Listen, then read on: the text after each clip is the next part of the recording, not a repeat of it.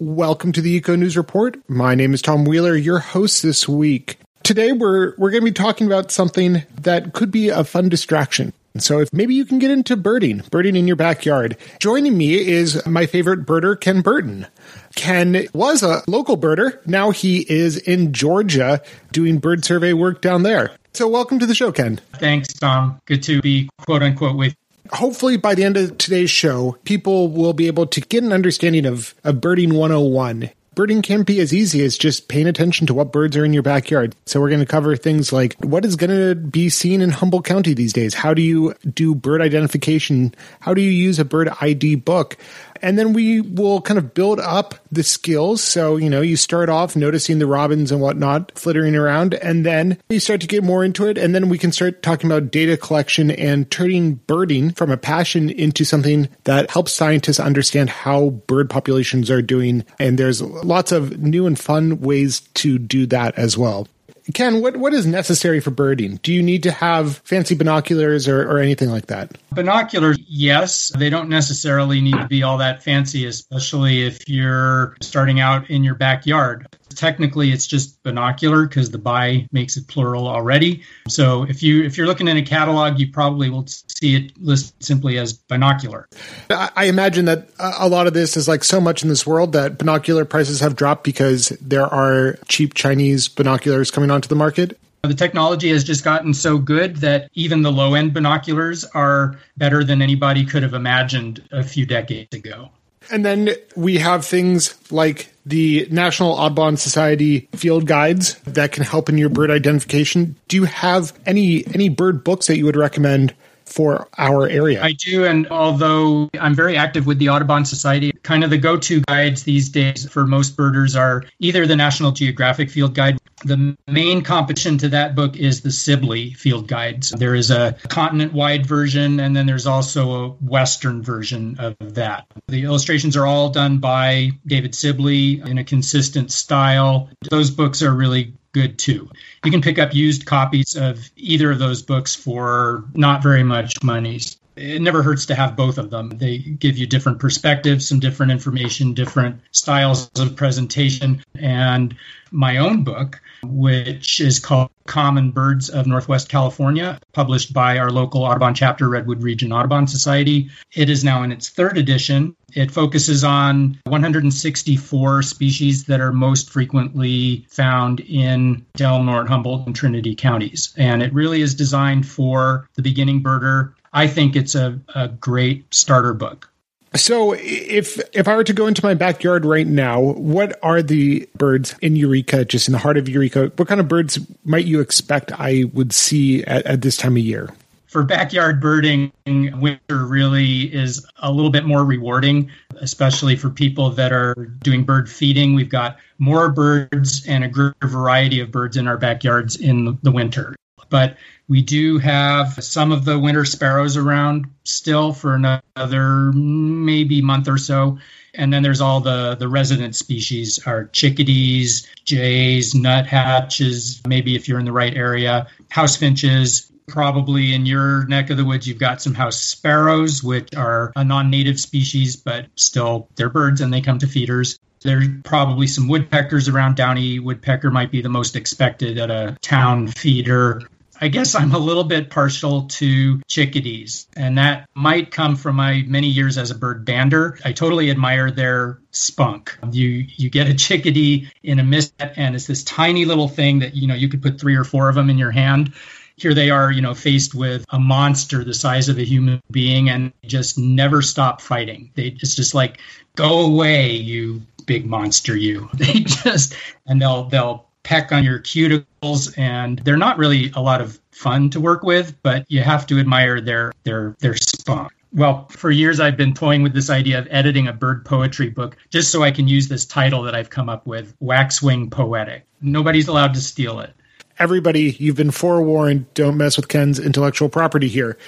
Imagine if I'm looking out in my backyard and I see a bird that I don't recognize. How how do I go about using a field guide to identify, or what are what are my my ways that I can help to identify this bird? Well, you know, nowadays field guides are almost old school. Books are, are great. I love books. But there are some fantastic apps out there now. And if you can get even a mediocre photo of the bird in question, you can drop that into some of these apps and it will figure it out for you. But there are other apps, and even some of the same apps take a different approach. And it will ask you certain questions about the structure of the bird, the behavior of the bird. Of course, it'll want to know the location, coloration, maybe habitat. And so those are the kinds of questions that you might want to ask yourself if you're trying to figure out a bird completely on your own. So you want to look at the overall size of the bird, and you might want to do that relative to some other species that you're more familiar with. Like take a robin and say, okay, this bird looks like it's about half that size, something like that. And and get a, an idea of, you know, how big is a robin really? I think about ten inches long. Give yourself a reference point so you can get used to estimating the length of a mystery bird in inches, because that information is provided in the field guide. Very helpful. Is it bigger than this? Is it smaller than that? You want to look at overall coloration, but be aware that birds differ in coloration between sexes, usually between young bird and adult birds, and even between summer and winter. So plumage can be extremely variable, even within a single species of bird. I'd say key in more on the consistent features, which are more structural in nature. What kind of bill does it have? Does it have a long, slender bill, or a heavy seed-crunching type of bill, or a more generalist bill, such as the jays have? The bill structure typically is, is your best clue to a bird's lifestyle and diet. And then things like tail length, whether or not it has a crest, eye color, and its behavior. How is it foraging? Is it feeding on the ground? Is it clinging to branches or the, the perches of your feeder? Is it on a tree trunk? Is it upside down or, or right side up? Those things can be useful pieces to the puzzle. The more data, the more clues you have. What are your thoughts ab- about bird feeders? The huge movement right now, and, and our Audubon chapter is involved in it, towards bird-friendly yards, creating wildlife habitat, you know, within our communities that is attractive to birds and other wildlife. Think about what the resources that those animals need. That is, is what is going to make a yard att- to those animals. Food, shelter, nesting sites, et cetera. And you can't have a yard that is good for birds, really, without also being good for insects. And lots of people love butterflies, right? And they plant gardens. But gardeners generally hate caterpillars. Can't have butterflies without caterpillars. Caterpillars are far more useful to birds than butterflies are, because caterpillar and other generally non-flying insects are what birds are raising their young on. That's their protein source. So with these backyard birds, no matter what they eat as adults, almost without exception, the nestlings require insects or spiders, but they need protein in arthropod form. So we have to start thinking about creating gardens and yards that support caterpillars, even if those caterpillars are eating the plants that we're planting. Right, of course. Bird feeding is a hugely popular pastime, even among people that I think wouldn't really consider themselves birders. It's a great way to connect with those birds. It's a great way to bring them in close where you can see them well. It's a great place to kind of monitor the comings and goings of birds from day to day and across the seasons. But yes, there absolutely are ethical issues. There are people who would say that by putting out food for any kind of wildlife, you're altering the environment, you're altering the animal's behavior, and you shouldn't do it. And then there are other people who just say, oh, it's fine to worry about it. And I guess, like most things in life, I think it may be wise to try to find the middle ground. I have been known to feed birds myself. Best to do it kind of in moderation. And I always suggest to people that they not put out so much food that it doesn't all get eaten. Don't overfeed the birds. Don't let there be surplus food lying around that's going to spoil and maybe create hazard for the birds. A bird can spread bacterial viral infections to one another the same as humans can. And then surplus food also often attracts unwanted animals, such as non-native rats, when they put in birds. So a little bit of food, let it run out, let the birds have other food sources. They know that your feeder is a potential source of food, but dependent on it. One recommendation I, I read on the Audubon's website is also to prevent or reduce the, the risk of disease transfer between birds is they recommend cleaning your bird feeders. It makes sense. An excellent idea, and I think it's especially important with hummingbird feeders. Those can get really grungy. I'd say every time you refill your hummingbird feeder, clean it out really well first. So let's assume now that we've gotten people hooked. They've started watching the birds in their backyard. Invariably, for some reason, birders always like to write down the birds that they've seen, and they create these big elaborate lists and other little notes. And those notes can turn out to be important sources of data. And now there are multiple ways for, for regular people to be scientists and to help researchers understand how birds are doing. Do you use eBird? Yeah, I use it almost on a daily basis, and that's a program that's administered by the Cornell Laboratory of Ornithology in New York, and it's an amazing resource. It's become a database of just incomprehensible size, hundreds of millions of records. I think they'll probably surpass a billion fairly soon. It's a bird reporting tool and also a, a way for for people to see what is being reported all over the world, where to go to find certain birds or where to go birding in general. But certainly eBird lends itself very well to backyard birding, and basically any anybody can report any bird seen anywhere, anytime to eBird. And that information, when combined with all the other eBirders, is a very valuable scientific tool, and they're doing some amazing research with that information.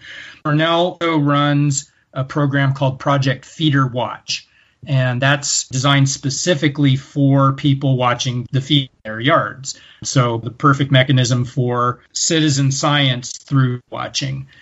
It's a simple protocol. It's definitely meant for the layperson, and the information is all available on our website. What are the next steps? How can you continue to grow in your, your birding passion or hobby?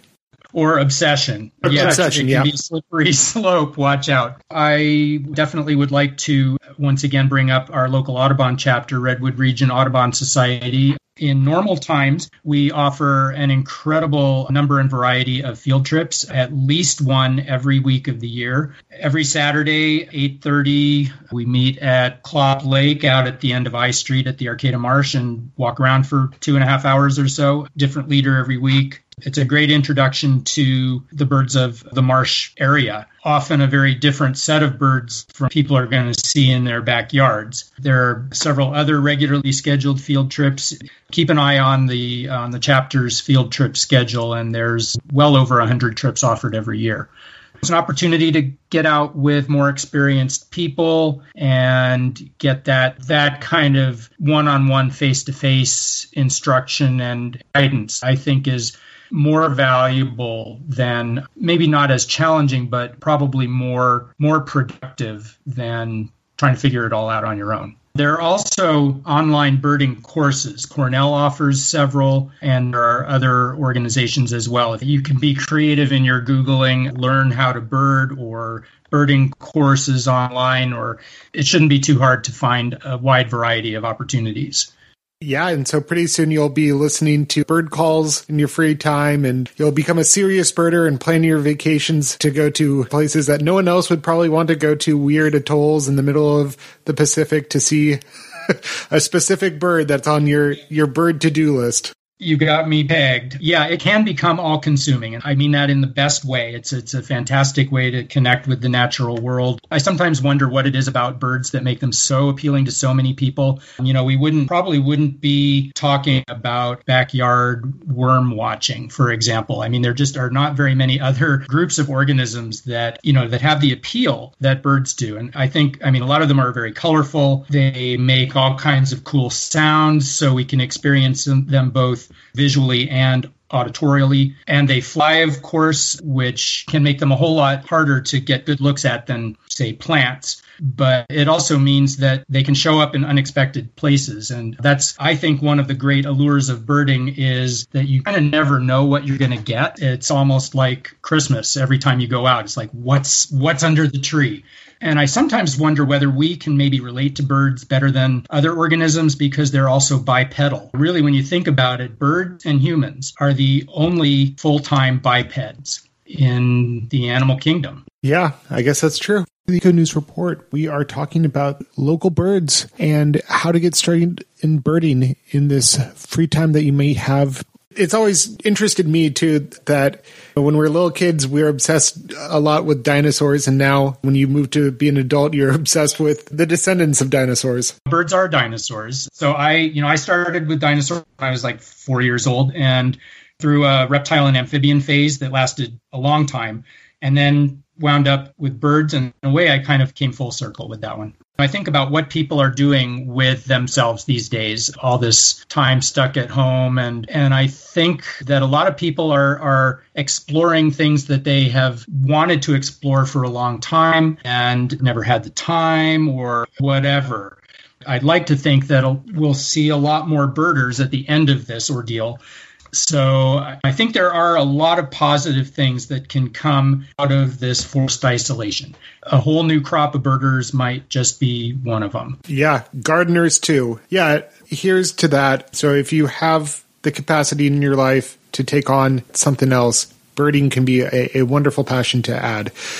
If, however, you know, you have a kid and you're running around and you're you're now homeschooling for the first time, it's understandable if, if birding might wait until after the shelter-in-place order is lifted. That's forgivable as well. There, there will be birds in the future. You might just find that the kids really get hooked on it. Yeah, lots of lots of good lessons there. Biology, math, other stuff, I'm sure. Geology. There's also a big movement on catios, yeah. Keep, keeping cats away from these birds. If you want to enjoy birds flying around in your yard, you probably also don't want your, your cat to be killing them. Catios. Yeah, I would say that you cannot have a bird-friendly yard and a cat-friendly yard at the same time. They just don't really go together. But there is this whole, whole new movement towards these things called catios, and you could probably imagine what they are. Basically, it's a it's a way for your cat to be outside and enjoy being outside without interacting with wildlife, because cat-wildlife interactions invariably are bad either for the cat or the wildlife. That's another thing that our Audubon chapter is getting involved in. We have identified a number of catio owners in the community, and we're organizing catio tours so that people can visit these catios and get an idea of what the, the possibilities are. And I'd say really they're limited only by the imagination and your carpentry skills. And those those tours are, of course, are on hold right now. But again, keep an eye out on the Redwood Region Audubon Society website and newsletter. Cats take an enormous toll on birds. The numbers are, are just kind of staggering. I mean, we're talking literally billions of birds a year. So everything that can be done to reduce that will help the birds. It's one of many, many threats to birds that we actually have some control over and can make a significant difference in with relatively minor alterations to our lifestyles. A lot of cats don't bring in the birds. Your your cat's probably killing things that you have no idea that it is killing if it has free rein outside. There was a study done right here in Georgia that they put little video like GoPros on people's cats. A lot of these cat owners were absolutely shocked to find out what their cats were doing when they were outside. Yeah, absolutely. I can appreciate that people also care about their cats and want them to have really rich lives, and catios are a way for your cat to be able to experience the fresh air, to be able to smell something other than your apartment or your house. Let's provide for all forms of life and try a catio out. It's like watching birds too. All right. Thanks, Ken. Yeah, thanks thanks for this opportunity, Tom. Have a good one. Bye-bye. We are talking about local birds and how to get started in birding in this free time that you may have. Donna, you you are Donna Clark, Donna and Jim Clark. Beginning birding in your backyard seems like a good idea. What are your tips for, for someone who is interested in learning how to bird from their backyard? Observe, Observe the birds first. Notice what they eat. Put out some feeders. You want to have uh, suet, maybe with embedded insects or other goodies for the things like warblers and the insect eaters. And it's good to have a feeder with just seeds for the seed eaters like the sparrows, and some of that will get knocked down to the ground, and you'll notice where these various birds that you don't even have to identify yet feed. There are ground feeders, insect eaters, eating bugs off the leaves on a tree, and then get a manual, either paper, Sibley's is good, or an application. There's lots of apps for birding, and just start one by one. So collect some data about your birds, and then with more data, you'll be able to identify what birds you're seeing.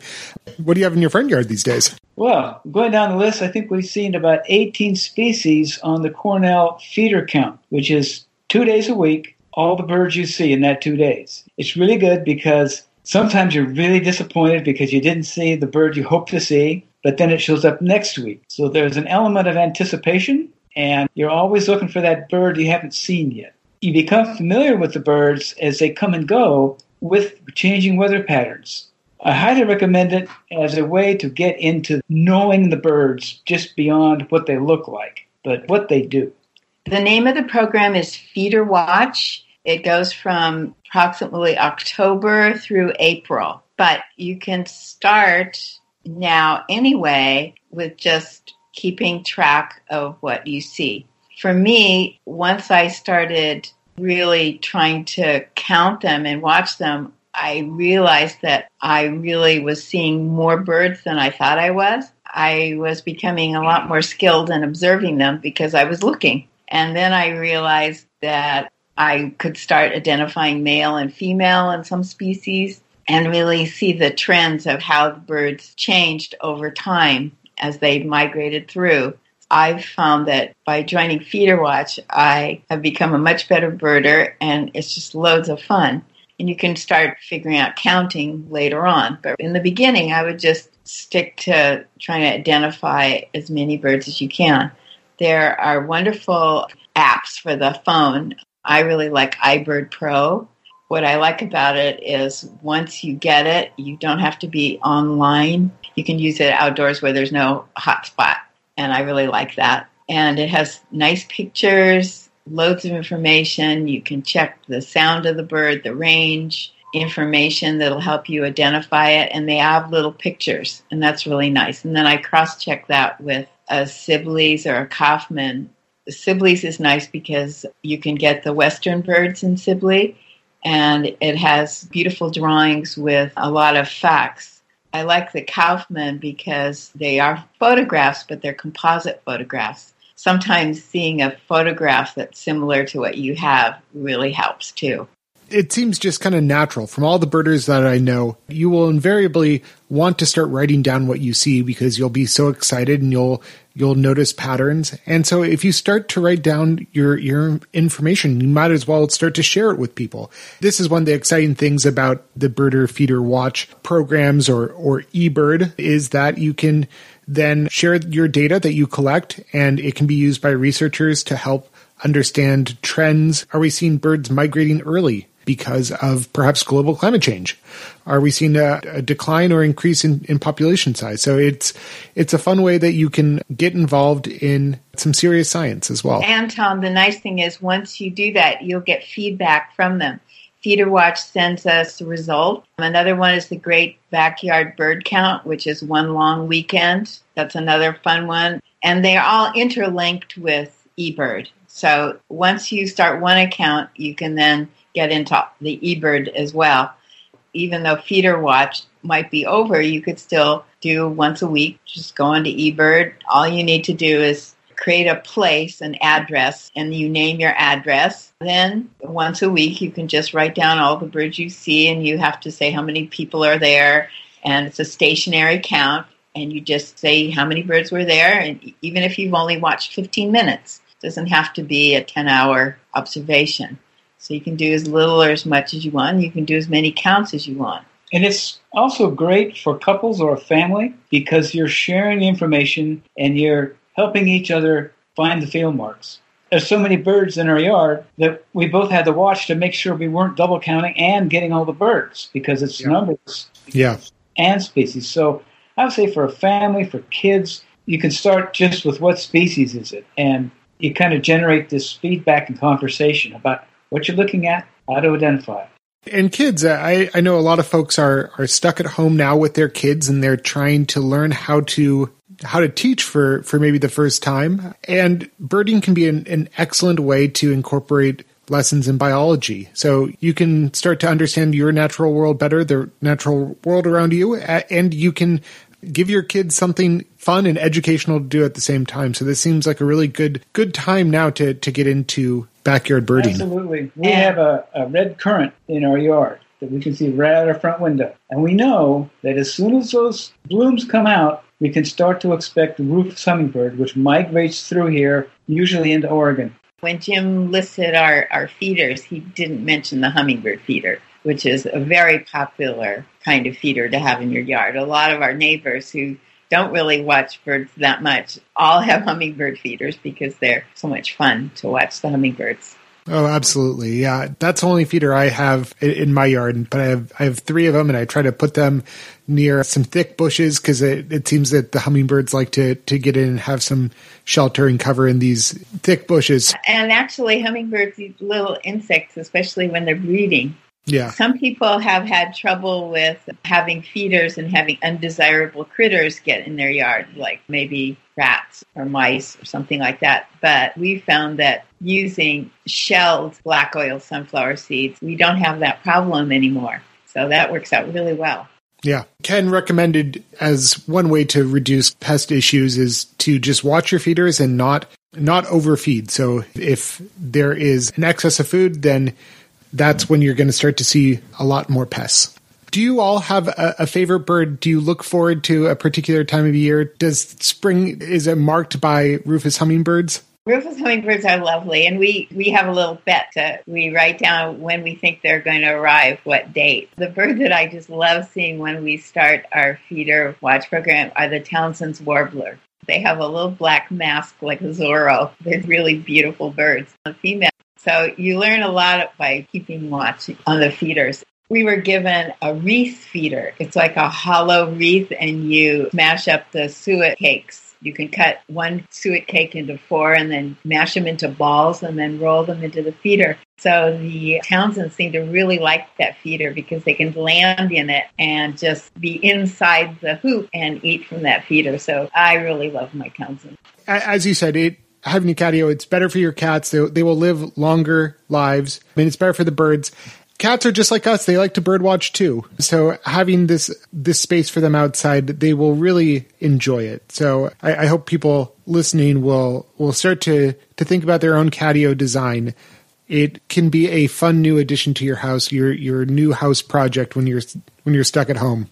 Other other ways to help improve bird habitat in your backyard or front yard. Native plants. Yeah, native plants. That's Go on. That's the biggest deal. So now is nest building season. I, I saw it, a bird collecting things for its nest the other day. Do you have any tips or recommendations to help birds successfully nest in your yard or elsewhere? You should have all of your trimming and pruning done by early March.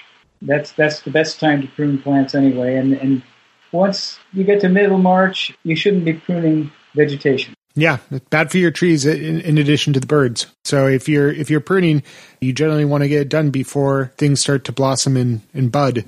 That is the time. So early winter is your best time, especially for fruit trees. That That's very important. But if you're just in your yard, just trimming branches, it's good to that way you're not going to accidentally disturb a nesting bird. Yeah. And if you're still planting things in your yard, things like the wax myrtle, evergreen all year, when birds fly in there, they disappear.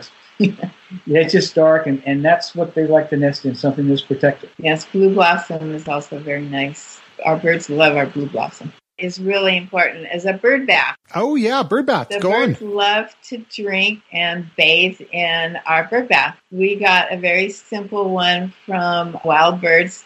The good thing to note for bird baths is not to have them be really slick. It's sort of maybe counterintuitive, but by having a rough surface that's easier for them to grip onto. And so if the water level goes down, it's not such a big deal. But do dump it out and rinse it often. That's why I like having the bowl that's removable because it's easier for me to mm-hmm. clean than a big concrete one, which is a little bit more challenging. Yeah, smart. So thank you so much and have a lovely day. Yeah, good luck with your birds this spring and stay safe. Wash your hands. Oh, definitely. Thanks. Thanks. Bye. Bye. Joining me were Donna and Jim Clark from the Redwood Region Audubon Society and Ken Burton uh, local birder and author of bird books. You can find Ken's book online. Thank you for joining us for another Eco News Report. And thanks to my guests, Jim and Donna Clark from the Redwood Region Audubon Society, as well as Ken Burton, local birder and bird book author. Join us for more environmental news from the North Coast of California on this time and channel next week.